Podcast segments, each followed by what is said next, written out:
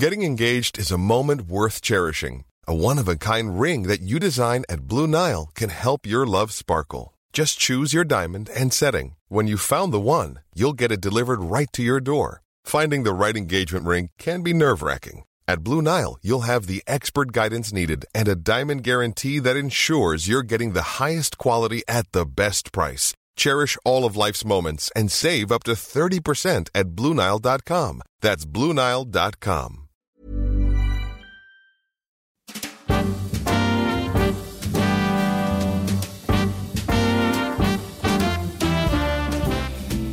Hello, I'm Clive Anderson. Welcome to My Seven Wonders.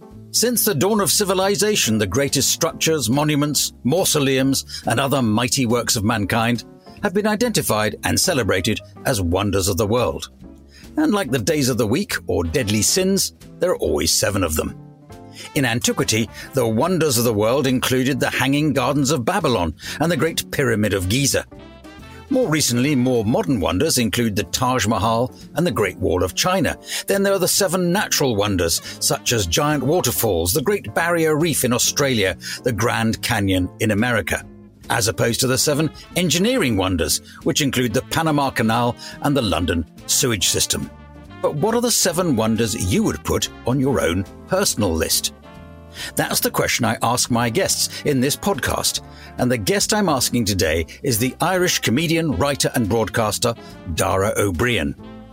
Dara is well known to British TV viewers as the long serving presenter of Mock the Week, the comedy panel show that's been making fun of groups of seven days, cocking a snook at statesmen and celebrities, and having a laugh at things in the news for 15 years or more. In addition, Dara presents or appears on lots of other programs, often involving science, space, or Professor Brian Cox. So, from what, 1994 onwards, a busy and successful mixture of stand up comedy, broadcasting, publishing books in Ireland, then the UK. Well, this suggests quite a range of interest, Dara. Did you find it hard to narrow your choice down to just seven wonders? Oh, it's ludicrously difficult uh, because it is a snapshot of whatever mood I happened to be in when I decided to send you an email in reply. so it and it, so it's it's made for um, L'Esprit de l'Escalier the um uh that you would go oh wait did i not include world peace? Oh that seems gauche no well we don't want all that but it does certainly reflect these times of being locked down and, and away from people because your first choice that i've got on my list of your seven wonders is crowds. So now that sounds to me like you're you've got your stand-up comedian hat on and you're missing the adoring crowd cheering as you come on and hopefully cheering you when you come. Well, it doesn't have to be adoring of me per se, right? Although they're my favorite crowds. They, uh, but just generally, crowds is crowds is, is, an interesting thing for me because people's behavior changes as part of a crowd. Um, you can you lose yourself in a crowd. Uh, uh, let's um, obviously lose mobs from that from this, you know. Uh, but the uh, but there is a kind of a thing, and and I quite enjoy. I think professionally I enjoy crowds because I enjoy being in a room with people who are laughing and the the physics of that in itself the you know if you're doing an edinburgh run and you can attract 120 people and you're being offered a room with 150 and a room with 100 take the 100 because people lose themselves when they're jammed into a room better than when they can see a few empty seats. This kind of stuff has always been a very in, intrigue to me. When i basically started doing all this standing in front of audiences a bit was in when i was in university doing college debating and I really could make a crowd of people laugh, and they became like a separate a separate organism. That I would walk past the lecture theatres as people were waiting to do things, and I'd look in and see 600 people, and I would see them as an entity and that I could, you know, get get a rush out of. That I could go in there, say a few words, get a laugh or an applause, and and get the adrenaline, the cheap adrenaline uh, spike that I that I needed. So crowd, our behaviour as crowds is always very interesting to me. So I I enjoy both professionally working in front of crowds and then in my own time attending events in crowds, attending big public events. And yes, I think that is probably lockdown has made that more um, acute, the sense of loss of that just a simple act of being lost in a crowd. Well, because some people, if they, you ask them to, let's say, make a speech at a wedding or something, and there's a big, big-ish crowd of people, they get, they find it terrifying. But for the natural performer, which clearly you are, and, and for anybody who does does this on a regular basis, a crowd is an easier audience a lot of people is easier than just eight people or or five oh, people. Oh, it, totally, yes. I mean, it, it is a, a, like a numbers. It's a physics game, basically. That if you pile people in, and also if you if I were to go to people say, do you try out your jokes on you know your wife or whatever? And uh, for various reasons, as I'm sure you know, you don't do that. But you don't try them on an individual because, it, firstly, because in, you, there's a chance of laughing is only 50-50, Let's say, let's say in a good joke, it's only 50-50, but 50-50 of, of a thousand people is still 500 people laughing. But also, there's a very interesting book by a, a psychologist called Robert Provine who examined laughter as a social mechanism, and he's he basically pointed out that we try to do it by putting people in a room with the with the comedy video, but people don't laugh on their own. People don't go ha ha ha ha on their own. You never make that sound when it's just you. You make that sound as a response to a social situation, to a, to attention being released in a group. And that's all we do in comedy is that we create the tension, we do, and we lift people and drop them, and they exhale their tension in the way of laughter. So loud laughter, actual noise, only comes from a crowd, and the larger the crowd, to a certain extent, the better. So you mentioned obviously as a performer, as a comedian, or in your university days as a debater, there you like the crowd, a crowded room. What about being in a crowd? Because you mentioned in passing there, you could be watching another comedian, but you're also watching a, a sports match, a football match, or whatever. Well, there is, and, and I suppose there is a. Ter- and look, you you attend sports events, same you attend the same sports events I do a lot of the time. The uh, I, I have a just a grow, I say the search for love uh, of that, of that noise, of that energy of there being 60,000 people and the release and the, the whole thing. And that again is we're watching a like a facsimile of it at the moment uh, during lockdown of watching fake crowd noise being attached, but still needing it. Still need like I mean, because watching it with just people shouting on the sidelines and hearing you know instructions being passed to physios to hand out bottles of water, which is the option on the second channel, is feels wrong. but there is, for example, um, the behavior of a crowd in a gig is very different to to individuals. There is a thing that I occasionally do. Occasionally, I'll have a glass of water on the stage and I'll drink the water and I will I've noticed that you can. You, it's there's a whole tension you can play with over that. But the uh, if you because the audience the crowd the audience will start chanting for you to finish the water, and I always put down the glass and go. I'm not writing jokes for months, honing the material, and then getting a larger round of applause for just drinking a glass of water. But the observation came to me that this thing, oh, chug chug chug chug chug, that people do, is a behavior you only do as part of a crowd. No one on a date with an individual when they started drinking water goes chug chug chug chug chug down in one. But you do it; it's it, almost like it's expected of you when you're as part of a crowd. Yeah. So those kind of things are fun to play with. I want to ask you one last question on crowds before we move on to the next wonder.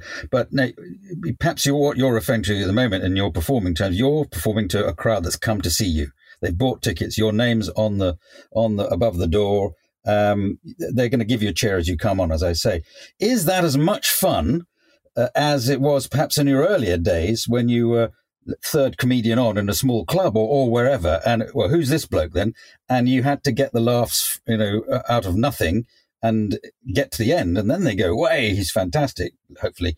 Uh, is it is it less fun when you've got an adoring crowd rather than a, a one you have to win round? Um, uh, yeah, look, I, I, I, I absolutely. I think the sweet spot is where you were good enough to know that you could do it um, and yet they didn't know you. Um, I suppose so. I think there was probably a bit where I moved over here from Ireland and had been doing it for seven or eight years, but had to do the ten minutes in Jongleurs and the ten minutes in the comedy store just to so they didn't know because they didn't know who I was. And I came out with armed with tons of stuff, um, and I was able to come out, and that was probably the most enjoyable one. Uh, you know, because you knew you, you knew you had it, you knew you could do it, and they didn't know who you were, and that's quite nice. I mean, don't there are still difficult gigs. There's, there's only uh, there's only a pause. The pause goes longer between the neck the last time I died and the next time I die.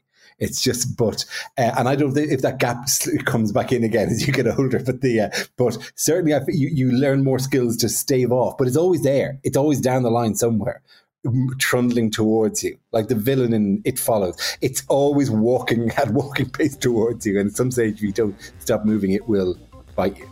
But uh, so it's a, uh, but yeah, there, there, was there was a particular sweet spot of going in front of a slightly skeptical room and nailing it, um, and that's a nice that is a nice feeling. Microwave is the simplest fucking machine you could think of, right? What house of the future do you live in where the simplest machine you have, I'll just go to the microwave on my jetpack. Simpler than that. Kettle, toaster, very good. These are the kind of. Could you imagine explaining a toaster to Michelangelo? You take a piece of bread, You put it into the machine, you press down, and you wait. And what happens? Does it double the bread, quadruple the bread? Does it change the bread into other food stuff, just ending hunger? Does this machine stop famine? No, it just makes toast. but we can make toast. We hold bread up next to a flame on a fork. Ah, but this does two sides.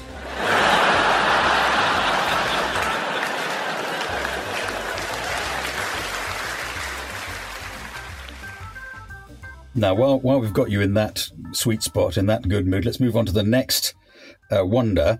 Um, and this perhaps, I, I assume, relates to your stand up touring career. And of course, you'll have seen him in, in that context.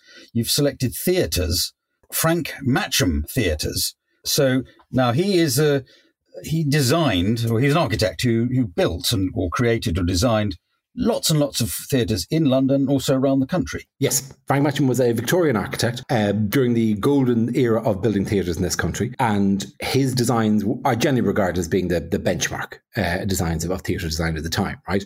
I'm including, I'm broadening it out. Matchams are, are particularly beautiful things, and you and you gather them around yourself. Hackney Empire is a mm. Matcham theatre. Um, oh, what's one? The Palladium, the, which is uh, perhaps people do know pretty well in the yes, London. Uh, uh, yes, lovely. I, I, did a tour of the Palladium not long ago, and somebody said it's very brown. The Palladium said, he said, yes, it wasn't. It's supposed to be gold, but all the cigarette smoke over time slowly dulled everything in the Palladium. So the uh, um, it is so it, it, look that design stalls circle upper circle that kind of uh, intimate design that predates amplification predates microphones and all that is remains the, the, the benchmark for uh, for what works best for comedy and, and for stand up comedy. That audience on top of you, um, all gathered close, spoken word. Again, we're into the intimacy of it all. I'm conscious we've said Frank Matcham and we've said Victorian theatres. I think his designs are mostly in 20th century rather than. Um, oh, they're early Edwardian, really. Are they? Okay, fine. I'm very bad for the eras in, in this country, you know. Yes, Edwardian and, and whatever. And, and look, yeah. I'm not sure why it was that he has that, that the others weren't doing anything because it is a model. I, like he didn't invent stall, circle, um, grand circle, but brought them to a particular finesse. I think more than anything else uh, was, was, his thing. The uh, look, I, I don't think it's necessary that there's, there's, the guy who did a perfectly good other theatre is going, all right, I'm just not Frank Matcham, let it go. It works perfectly well. They're just a nice thing. However, when you, as you tour around and you do various different things, when you come across one of these, I mean, look, there's there's a theatre, for example, in Sydney. I'm, you know, you gathering things. There's a theatre in Sydney called the State Theatre in Sydney. State Theatre in Sydney has a um, chandelier, a four ton chandelier, and when it opened, they couldn't get insurance that for you know for, for so they basically the deal was for the first, this was the first couple of years of it you could sit underneath the chandelier for free. That was the deal. Uh, but it was very much your own gamble on this and they've they've they've later they've, they've it's, it's all it's never fallen but the uh, just gathering these things the the uh, it is and often because often you arrive at the back of these places and you don't think to go at the front and have a look then there is a, tend, a terrible tendency to arrive in a stage door do all your stuff from the front from the stage and then go again and then not. I mean, and by not all modern theatres are like this. The, the, the, Millennium in Cardiff is this fantastic wood construction. The Lowry like I've had many happy memories in lots of these these rooms, but there is just something exquisite about walking out into that era of theatre. The um, the other thing to bear in mind that you, you could comment on is, of course, however lovely and beautifully and decorated a theatre might be for the audience, however good it may look on stage, quite a lot of them backstage in the dressing rooms and the ghastly stairs going up and down them and the temporary bits of shower that have been attached onto things uh, and the, you know, the the mice and so forth. They're often pretty shabby backstage, aren't they? I absolutely agree. The, uh, there is because if you imagine the shape of it, and then um, of the theatre itself, and then imagine it just being squished up against a wall, and all of the backstage has to be fit, fit into the gaps between it and the wall essentially. And so it's a, yeah, a, a, there's a lot of rat runs and a lot of, um, like Hello Cleveland, trying to find your way around corridors to find how you get on stage. And so, yeah, in that regard, some places do very well. The Limerick and Hammersmith, for example, and, and places that, that have rebuilt the front, the fascia of these theatres, but retained oh, yes. the internal, the auditorium. Yes, it's like a little Victorian theatre within a shopping centre um, sort of feel to it. Yes, yeah, which is bizarre. I mean, Hammersmith, Hammersmith's bizarre architecture at the best of times, but that is a very strange jewel to discover the middle of it. The strange of always, we once did one of these three men in a boat things with Griff and Rory, and we in a sequence I don't think we ever included, we stopped off at, we were in Glasgow, starting on a Glasgow trip of the Highlands and Islands, and we stopped, we met a ferry, uh, not a ferry, a cruise ship. And it was a cruise ship that goes all the way around the UK. That's its thing. There's a week and it goes all the way around the UK and returns back to Greenock. And within that, there was a kind of a facsimile again of that theatre. Red Velvet, Gilt, Trompe l'oeil, all that built into a cruise ship. And you did go, okay, I know you're not supposed to be cruise ships. I know that that's regarded as the sine qua non of the, you know, don't, you can't end up doing that. That'd be the, you know, it's like doing strip clubs or something. It's just like one of those things that belongs to a different generation of comics. But you're going, this just this exactly the same. This would be this would be fine. This would be very this would be a lovely room to play. I thought you were going to say you then had a huge competition as to which of you got to to play the. No, the, the boat was the boat was stationary. We, weren't, we weren't allowed on. But the uh, I mean, admittedly, I, I, if I am going to play cruise ships, it's not the one that goes around Glasgow and around them. Oh look, Norwich! I think that's not the one I want to play. The uh, as opposed to the fjords. Oh, I hope this podcast is still being listened to in years to come. When the, I just saw Dara Ó Briain, he was very happy to play on, on that ferry. he had twenty minutes on the ferry between Rosyth and somewhere. Frank Matcham, Victorian architect. This is a film about his work. Who is he? Where does Matcham sit as far as being an architect concerned? But probably not very high up in the pantheon of architects. He was thought of as a bit of a hack. They're not seen as being architecturally correct. Amusing, I think. They are a mishmash of different styles. Uh, he was uh, really considered on a par with architects who design pubs. Let's move on to your third uh, thing, which in the list I have it uh, written down as I thought I was going to say hurling, but you say the hurley, which I think is part of hurling. Yes, it is. Hurling, obviously, being our national sport in Ireland. And look, the obvious thing for me in terms of sport, because I, I adore sport, I adore sporting events, I adore being in and attending live sporting events, would be to talk about Arsenal. But currently, my mood is very intimately linked to them. And well, I'm always hesitant to talk to uh, you about Arsenal because uh, I follow them as well. Because it's always, I always want to imagine your brain exploding if I just say, wasn't Thierry Henry a great player? Which, of course, he was for Arsenal and perhaps one of the best players who's ever played for Arsenal. But in the context of you know Ireland and football, of course, he's something of a bête noire because uh, it was his hand, it was his hand of God or hand of frog, as I think some people call it, that um, illegally, as it were, in the playoff between Ireland and France. I know, but there's there's, there's still an element of club versus country, you know, in, in all this. The, uh, that you know that I think we all have a slight you know guilty thing about that. That actually, I because I remember tweeting a point. There was a point where Henry came back to play in Arsenal in a cup match against Leeds and got put through to score the winning goal and actually, I'm going to say something which is, is, this may be something that, that I need to get checked out in 10 years' time, but it seemed to break something in my brain. The rush of adrenaline, the rush of endorphins from it I went into a kind of fugue state of some description that occasionally happens when we score a goal. There's this huge rush, this huge rush of, of excitement. And it's like all the sound gets dimmed and I can just hear the ringing. And it's like an effect that you achieve in a movie when you, like the Hurt Locker, when the bomb goes off. And yes, and you that kind of noise, and then people reeling around. My brain go, went into that. So you're saying you had it or you didn't have it when he? I scored? had it. I had it, and I, I honestly, it's, it's, possibly a neurological problem that you know that I should check out long term. But it was I, and then I posted a tweet about it saying.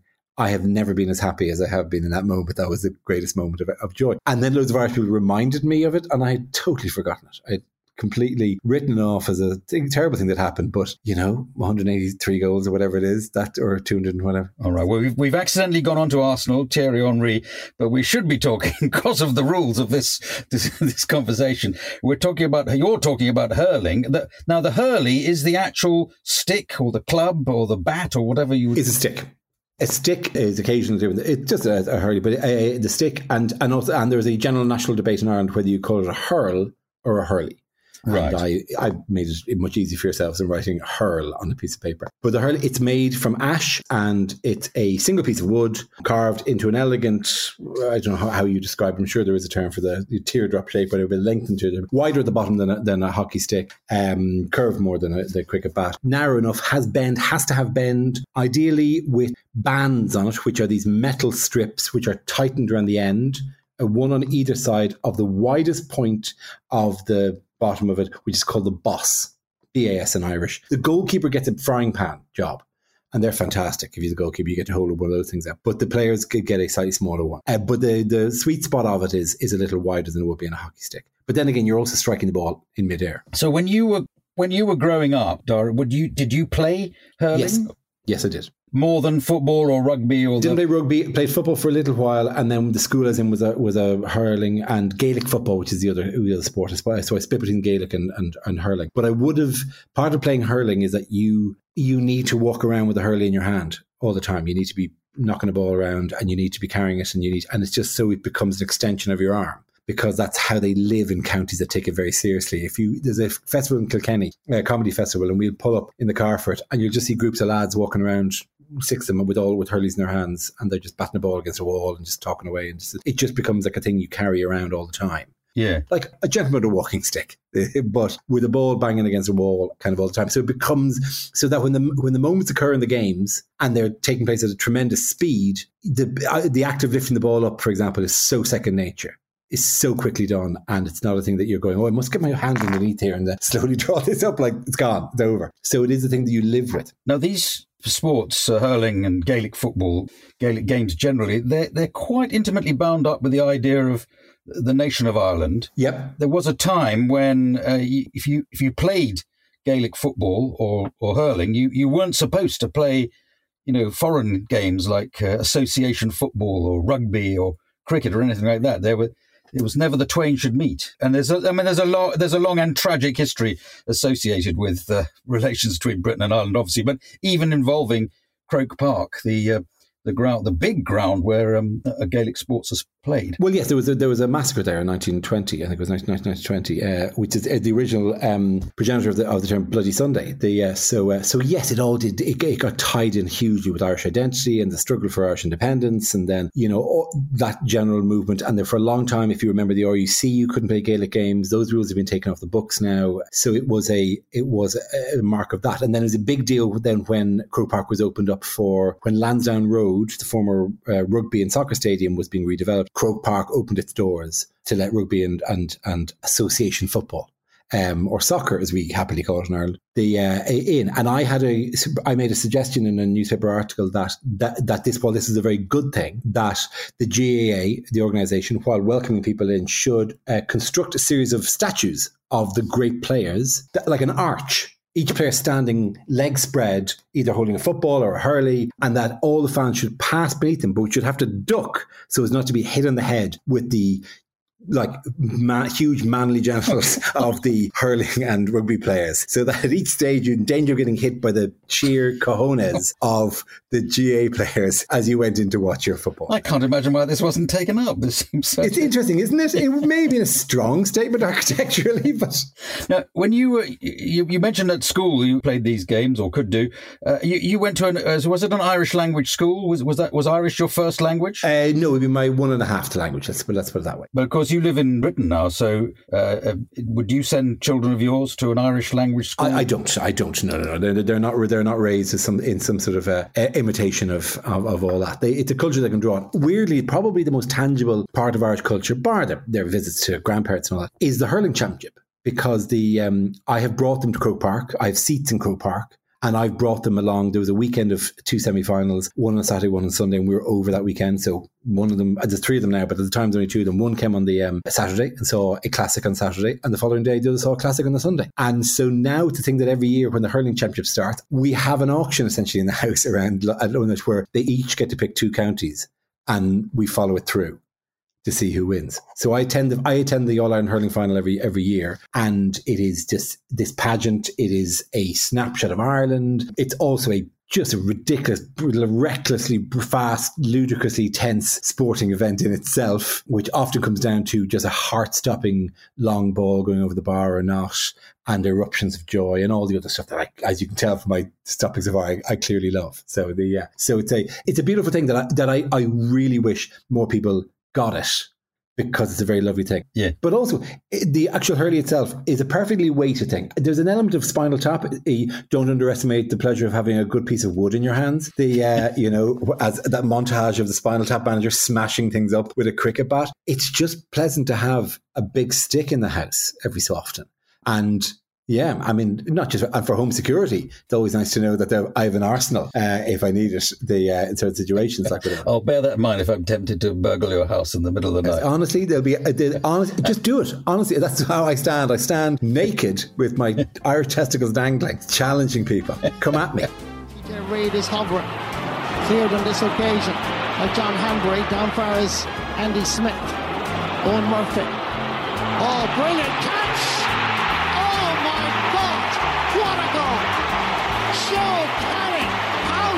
it?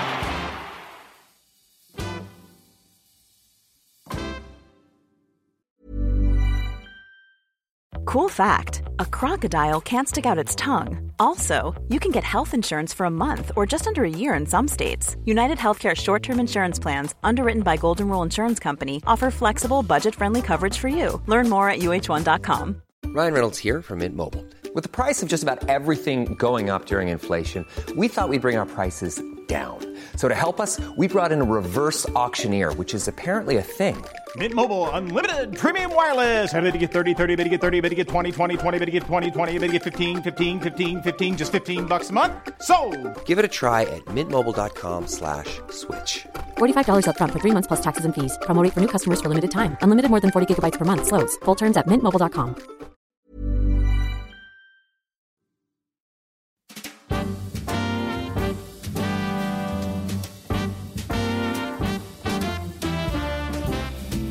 Let's go to something possibly more intellectual because your fourth wonder of the world is or are uh, photons. Yes. So tell us what a photon is. Look, a, a photon is a, is a particle of light, um, or is it a wave? And that that's a debate for another time. Haven't they resolved that? They hadn't resolved that when I was at school. No, but they don't. The whole point is you don't resolve it.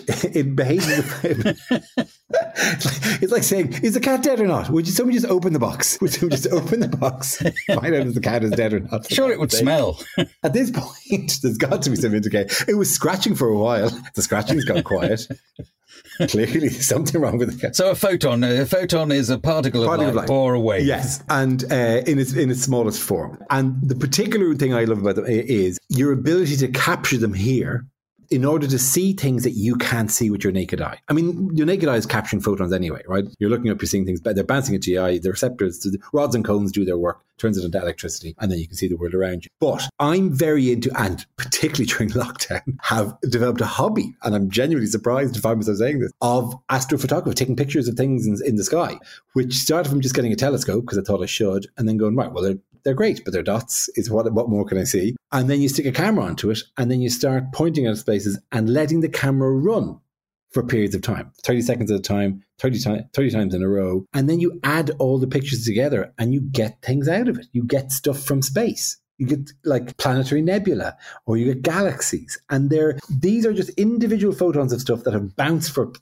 thousands of light years and found their way to the receptor, little receiver, the CMOS sensor at the back of just a camera, just the Sony camera, have it stuck onto the back of the telescope and have pinged off one of the cells on that.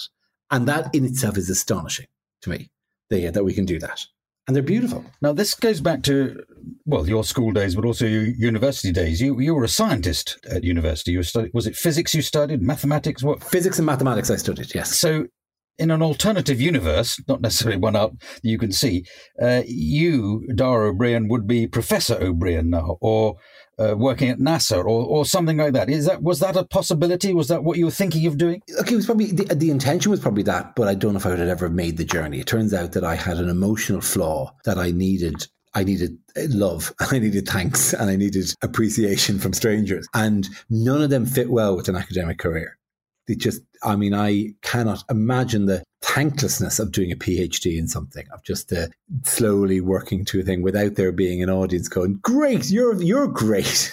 You're a good fella, aren't you? So I went for the far, and it was always kind of slightly awkward for me that I would get asked to do things about science, as if I was somehow an ambassador for science to science people who were actually studying science. Because I'd be going, no, no, no, I I'm literally the person who ran from this because he wanted to be in showbiz instead. But the passion for it always was always there. It sort of got beaten out of me a bit in in university because it's it- there's a lot of methods and a lot of uh, and techniques and stuff that they want to teach you, and there's a lot of time spent doing that, and it gets very dry and arid because they think you're on a 20 year path or a seven year training or whatever, and they weren't aware that you were going in to just learn some exciting results and then come out of it and go, oh, black holes, they're fun. Um, they actually wanted to train you. And so they so the really fun stuff wasn't going to happen for a while, and I ended up just learning how to understand the fun stuff. If you if you know what I mean. Yeah, but you could have had a you could have gone for a bit of deferred gratification. You could have done your PhD, turned it into a book, then started telling people about it. You you I mean I'm I'm not saying you you've done the wrong thing by becoming a comedian, but you you could have been an entertaining scientist. I could have absolutely could have been. And instead I went the other way around it, which is I became a comedian who for some reason gets serious in a way that I find I when I was a kid I used to watch com- comedians on the telly. And if and there was a bit during shows. Do you remember a bit during those shows where there'd be someone would come out and sing a song? Would actually Yeah. sing an ordinary song. And it used to drive me up the wall because I was enjoying Kenny Everett or Mike Yarwood or whatever and enjoying the ha ha ha's. And then the ha ha ha's stopped and Barbara Dickson came out and sang a song. Like and you and I would I remember the, my, the most unhappy moment was watching the start of it and going, Is this a funny song? Oh, no, it's not. Just a song. It's just a song. And that used to really irritate me. And I remember I made a vow to myself that I should just, if I'm doing this, I should only be doing funny stuff. And then stargazing came along and ruined it because it was like, it was like a very deliberate thing. I thought, right, I'm just, because in Ireland, I used to be a kids' TV presenter as well. And genuinely people were a bit confused. I'd do a tour of, of my comedy shows I brought from Edinburgh. And it was like, oh, what, an evening with the guy off the kids' tele- Why would I go to that? Like, it was really. And did you get into trouble if you swore or something like that because there were a lot of kids in the audience? But it was well, just I'd sullied my brand. I, I, you know, I hadn't kept the purity of it. Like so, when I moved over to the UK, I said, right, just just comedy, comedy, comedy, comedy. Let's just do that. Not do any kind of general presentation. Just do funny, funny, funny stuff so that people know. Oh yeah, he's going to do the funny. He's going to now at least attempt to be funny uh, every time. And then bloody stargazing came along and said, "Would you like to look at images from Hubble and and you know talk about?" And you're going, "Yeah," and it sort of ruined everything.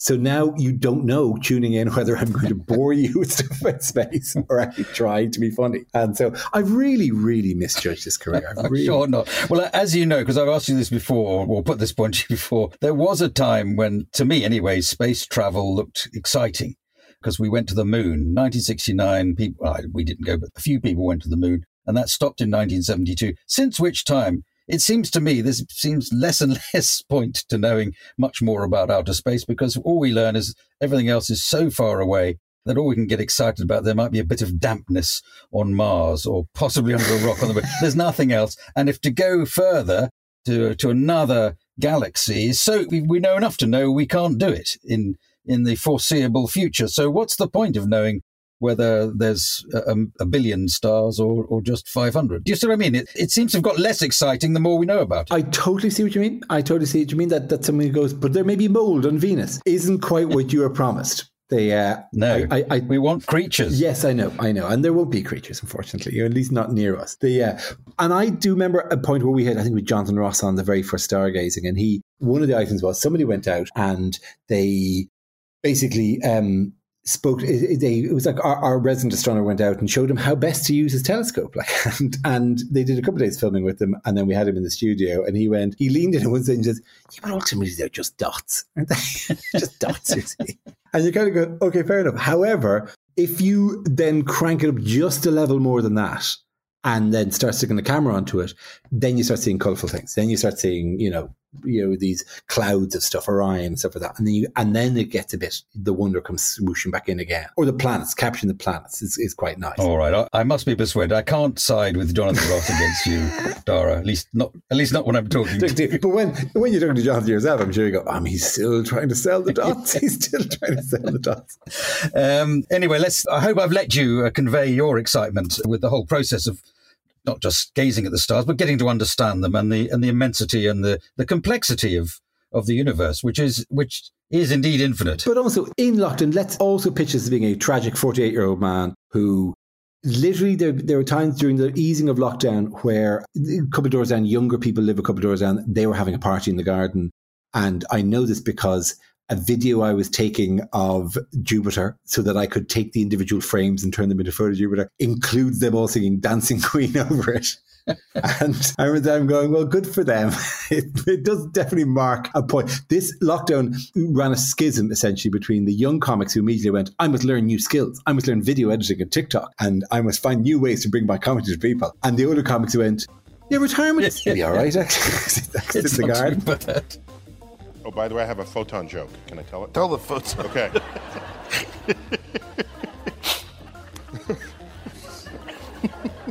photon checks into a hotel.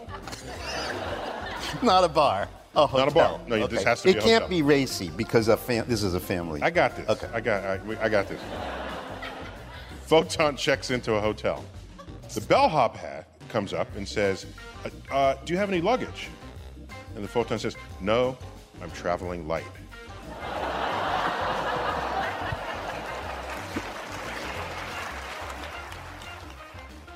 All right, next wonder, which uh, brings us down to earth, really. It's the Hammond organ. Oh, the Hammond organ.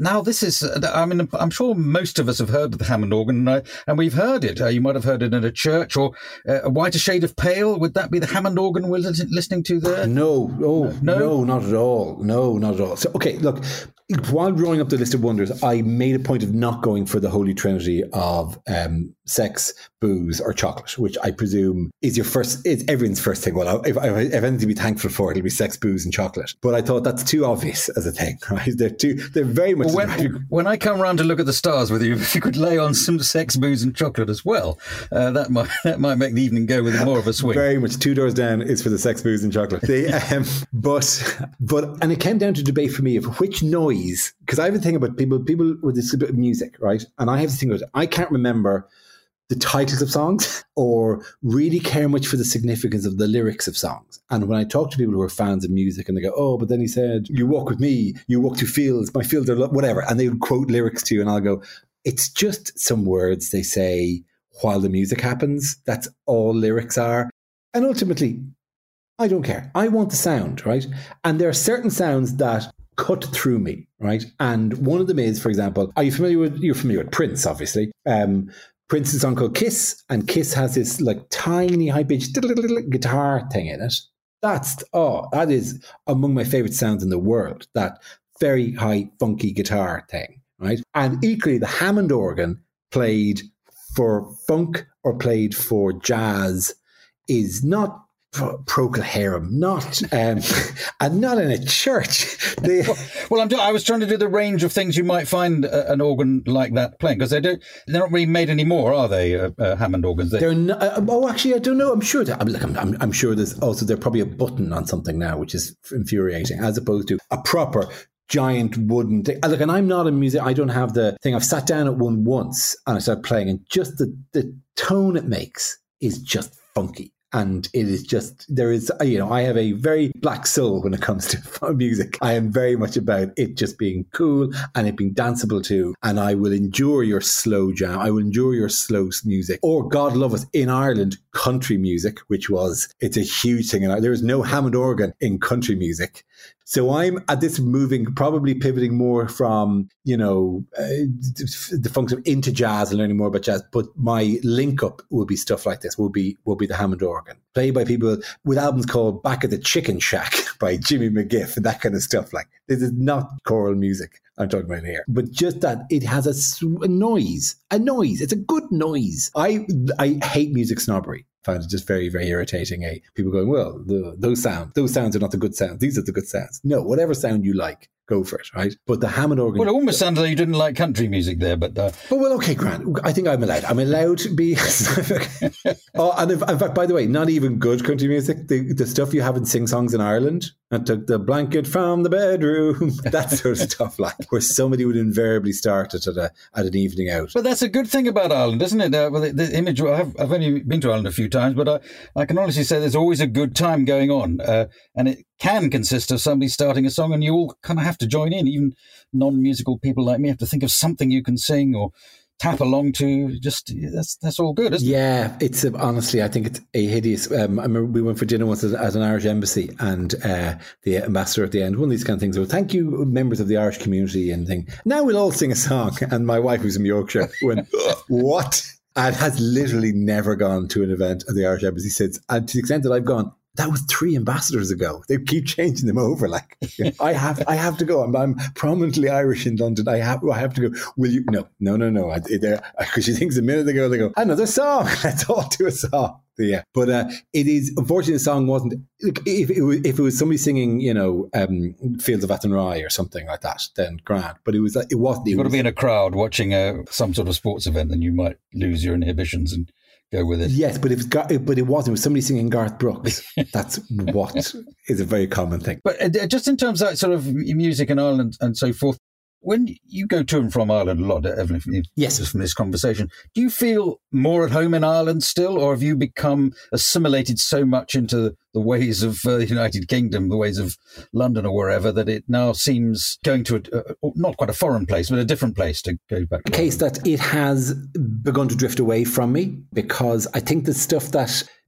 I think we over, we overstate the, the large in these um, in, in how you as an immigrant feel distance from your own country. It's actually in the in the accretion of tiny things you didn't know about. You know, there was a oh, this small thing happened, and it wouldn't have made the news over there, or the, or they've they've changed the name of the channels, or the or there was this there was a very funny ad that was running for a while, or this singer suddenly became popular for ten seconds, and those things come and go, and I come back and there's like they've all their in jokes. I mean, and I have some in jokes with them, um, and so it's so quite nice to go back to them because I will tour when I tour. I do Dublin a lot. I play about forty times in Dublin on the tour, partly because you know, it's a great room that I have over there and I can play it a lot. And partly because that gives me 10 weekends in Dublin uh, over the course of a tour and I get to catch up with everybody. So I get, I, I indulge myself getting over it. I earned a lot. But I find that my reference set is slightly older than them now. And I can, so I can feel the ice flow cracking and then moving away and me going, okay. Because Ireland has changed a lot, hasn't it, in the last few years? Oh yeah, yeah, and yeah. I mean, like, look, I'm, I'm, I don't ever want to be that American coming back, having not been back in sixty years, and you know, wandering around in, a, in an Aran sweater, and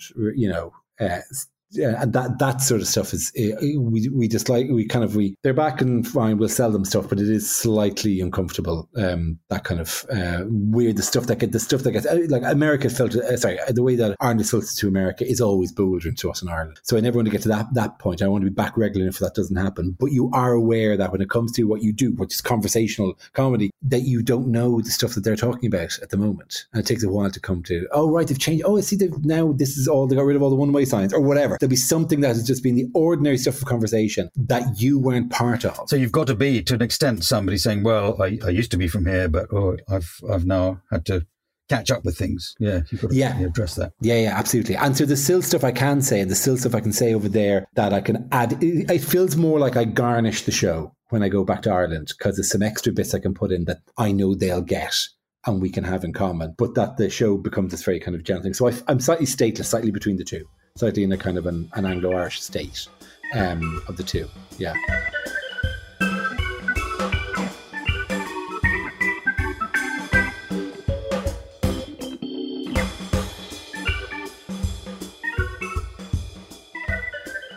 But the next one's, well, I don't know if it's intriguing, but it's certainly surprising. Blackboards and chalk is your wonder of the world. Oh, look, uh, this is specifically because of mathematics. Um, mathematics is a an an art best done in chalk, best done on a blackboard. Uh, there's no substitute, and I'm I'm in an office now where I literally built a large blackboard for myself. So you can there is just but the tactile pleasure, but also for the instant correction of stuff. Dry wipe obviously will take as much information and do that thing, but it's not the same. And to the extent that there is a legendary Japanese chalk company who recently went into um, was facing bankruptcy, and it sent ripples through the mathematics world, where people started stockpiling their chalk. And then there's, there's this beautiful short film where somebody made about this, where people go, "Oh yeah, well the Fujikama chalk company is the greatest chalk of all." They, uh, and they would talk about just its rate of slide and the the the, the, the, the way just for constantly writing on a board is it's the only way it's the only one to use like whatever. And then there was a guy in america who, who had 200 cases of it or something and he would sell them off to his colleagues uh, at an inflated rate because it was that it was it was that beautiful a, a type of chalk. They got saved from bankruptcy um, this particular Japanese chalk. Oh, think, oh, goodness for that! I was. I know, I know. I thought uh, this was going to such a d- dark place without the Japanese chalk. I had no idea the Japanese did chalk as well. I, I, it's part of your love of mathematics, and even though you're not doing it as a as an academic study, you you, you retain your love of the, the joy of maths. It was it was a beautiful thing. It was a beautiful thing. Just the just the expression of an idea in a, in, an, in the economy, the form of it, and the size of the ideas. And it's I still do occasionally do it. Do like whether Purgic puzzles in the Guardian, a Saturday, whatever the uh, kind of or or the books of things that not not specifically puzzles, but more like maths problems to sort out because I can feel it being a different part of my brain. I can feel it being a completely different part of my brain to the bit that's trying to come up with silly things in math in, in comedy, right? The uh, a bit that's following an, an order of things, trying to work out an argument, and there it's it's a very lovely thing when you see an argument and therefore this and uh, these kind of techniques reductio ad absurdum, and uh, it's it's it's very but it, it's the sheer tactile element of it having to be done on a blackboard because most of the time when you study math, you basically are trans- they write it on a blackboard and you write it into into a copybook. It is you for a degree you essentially spend most of time transcribing maths because it, you can't you essentially can't read it like you can like a, a, a, piece of French or something. It's not like it's a different language. You actually have to actually write it out for it to mean something. You have to go to the physical action of going, well, x is equal to, and then you make the argument as you're writing it out and therefore this. So you can't learn it off as just a set of symbols. You have to write the thing out. Well, I, I like doing maths at school simply because you didn't have much to remember. You know, once you got the idea, uh, in the lesson. You could you could retain it until the exam came round. I remember a point where I sat in university and I went, "Oh my god, I never have to write an essay again," and I was extremely happy about that. And then look what happened. now you're doing nothing but essays every week. Nothing but essays. All I do is write essays now. What's the cross product of this sum of these two components, well, that's going to be the cross product of the first one, dt squared, t prime, t prime of t, plus I'm going to have here t cross product ds, dt squared n of t. Oh, so yeah, put the t there. Okay, we're getting to the end of your wonders. We've done six, we've got seven. And the seventh one is um, one of your Vega ones, I suppose, but uh, new places to visit. Just, and this may be locked down as well, speaking of a thing, the, the just the discovery of somewhere you've not been before is, I think, a, an exquisite pleasure. I was, even as a child, and it drives me up the wall that my own kids don't do this. When you when we went somewhere different, slightly different, even if you go to France, even if you go from Ireland to the UK, I would be glued to the window of the car, staring out, looking at different road signs, uh, different architecture, different buildings, whatever. This is not here where we are normally from. This is different. Is uh, when you're touring as a stand-up comedian, it, to an extent, is it a bit of a lonely life? If you, I, I remember reading a, a, book you wrote a few years ago, uh, "Tickling the English," and you had things to say about provincial towns. I, I, was remember being amused. You said every, every town thinks that it makes the best fudge in the world, which is just it's just putting sugar and butter and stuff in a, a, pot. But it's the you know it's from it's from Bodmin, so it's Bodmin fudge. But that comes that sort of observation presumably comes from walking around during the afternoon, waiting for the show to start in the evening. And if you're unless you've taken entourage around with you, you're on your own. You are new, and I don't. I don't actually know. I mean, there's a tour manager there, or the sound guy, or the, you combine them both sometimes, uh, and you choose that one very carefully because you spend a lot of time together. The um, and when I say new places to visit is important because I get a tremendous amount of excitement about the first time I'll play. You know, Copenhagen was for, on the on the last tour I'll play. Less so going back to wherever. And like nothing against the people of Woking or the people of whatever, the Salisbury or whatever. But if it's like and also you arrive at six o'clock. You arrive at six o'clock in time for a sound check. The place is already shutting. You make it into one of the four chain restaurants that are in every town in the UK, and then you'll do the show. And the show will be very much the high point. But then at the end of the show, this you learned bitterly in your thirties when you finally when you earn the chance to release yourself from the clubs and go and play the theatres is your reward is that your audience go after the show is finished. The days where you would do a show and then there'd be a nightclub in the in thing afterwards and you could socialize, that ends when you go to theatre. So you would disappear. I remember in Selby in North Yorkshire, just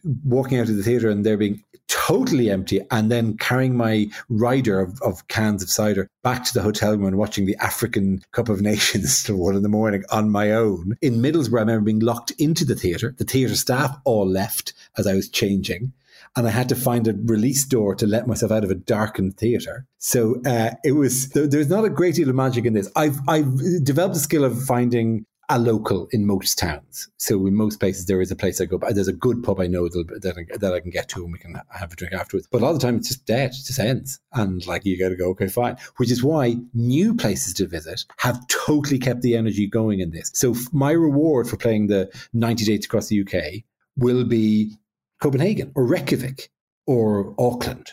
and go there for the first time. I'm not sure when I do the next one out what new ones are, but we just did America for the first time just before lockdown. So we played, you know, Washington D.C. and New York, and played uh, like the West, End, not the West End, what's it called, Broadway, for the first time, like four days before lockdown right. occurred.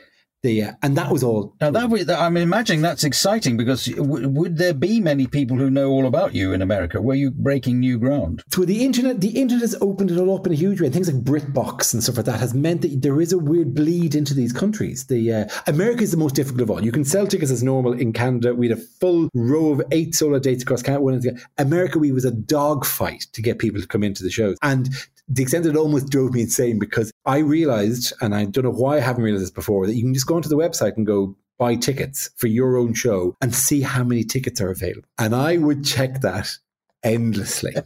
and slowly watch two seats here. Oh, there's another four seats. Oh, there's a block Ooh, there. Still get a front row ticket. Oh, six of us could have the front row still. Hang on, that's not good.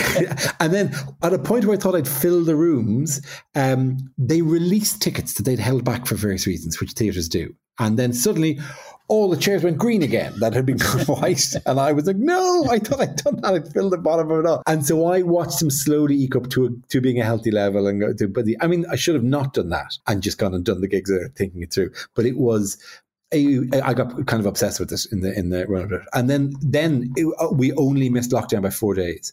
And had I done the the genuine emotional damage to myself of watching the seats rise up one seat at a time, and then we told no, we have to cancel it because of lockdown. Well, that's you challenging yourself a bit, though, isn't it? Because I'm sure you've the last few years. The, the places you visited with comedy would include obviously the places with English speaking comedy fe- in addition to your exotic Scandinavian job, but you know the Melbourne Comedy Festival, uh, uh, Just for Laughs in Canada, um, Ireland, uh, Edinburgh Festival, uh, there's there's lots and lots of English speaking places which do which would have an, an audience just gagging to see well, yeah. gagging to see you gagging I suppose. They're, they're, they're looking for shows and for um, people to come over. But then we played Moscow and St Petersburg um, and there you're getting a kind of a very nerdy internet crowd who you know have seen clips of Mock Week or clips of, of really live at the Apollo is actually the big thing. Um, the, the, those big sets go across and people go all right well we can see a whole show of this person. The um, we played Cologne in Germany for the first time which was just particularly exquisite for I did a section of jokes about Brexit, which they adored, and then I moved on, and they all said no. We want to hear more about Brexit. they were genuine, very excited. I wanted your material on Michael Gove. Really, tell us more about the minutiae of the uh, uh, of the of the Brexit operation. It was they were very very excited, they, and I said to them to the German crowd, I was very happy this line. You really are enjoying this. If only there was a word in German for taking pleasure from the discomfort of others. the, uh, there was a and uh, so both nabbing these things, getting a chance to perform in these places, and then you have a bit of a wander around and you and you have an explore in Cologne. Actually, the exciting thing was I went for lunch and I was sitting on a table on my own and an older man, 60 or 65, dressed as a clown, sat at the table across from me. Not in a kind of, oh, look, this, this table is free, fine, Grant. He sat down, didn't speak a word of English. I'm looking at him. And this guy just drank beers while dressed as a clown but a sad clown. And then would go over to other tables because he realized he didn't speak German, so he was pointless to him. So he'd go over to the tables and do a little bit of you know, jiggery, uh, clowny stuff, like whatever. And then he'd come back to me, sit, we'd nod at each other, he'd drink a beer, and then he'd go to another table. He's like, What is this? This is not half your job. Is it performance art of some sort? I have no idea. Or just, he's, he's been doing this for many years. He's probably a very famous Cologne clown, or he, he didn't look like he was naturally great at it. You know, he had a kind of a sullen, kind of an angry sense to him. But, you know. Thing I want to ask you, so we're going to have to end, but it, do you think there's a special advantage, a special status of being an Irish comedian in Britain? Because you're part of, you're part of Britain, but you can also always stand back and say, aren't you weird, you English, or aren't you odd Scottish people? But uh, you know the the whole thing that Oscar Wilde could do that as well. He was he was very much part of London society. But when there was things to make fun of, he could he could say, "Oh well, because I'm Irish and I'm completely different." Do you think that's a?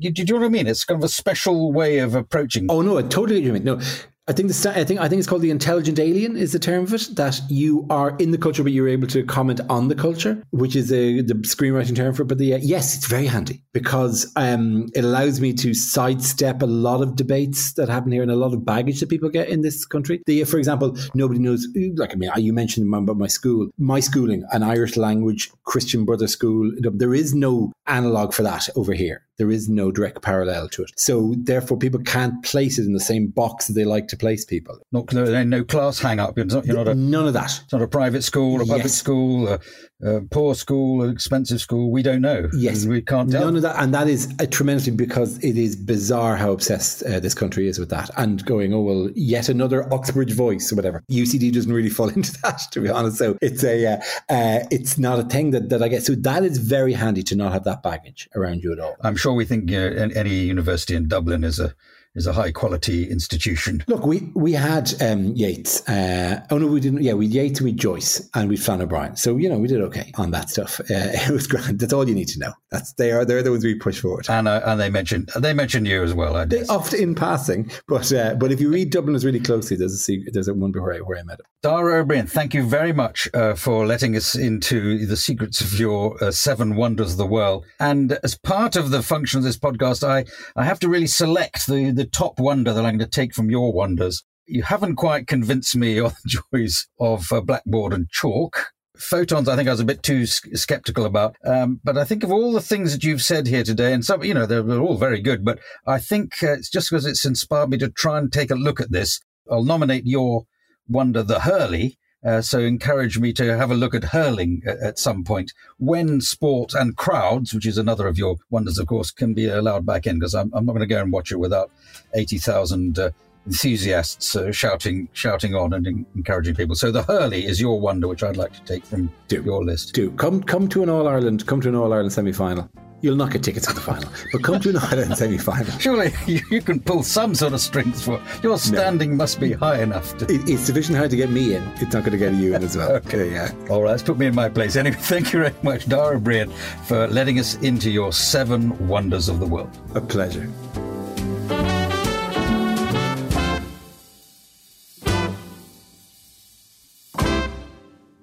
This is a Stakhanov production in association with Alaska TV and powered by the ACAST Creator Network.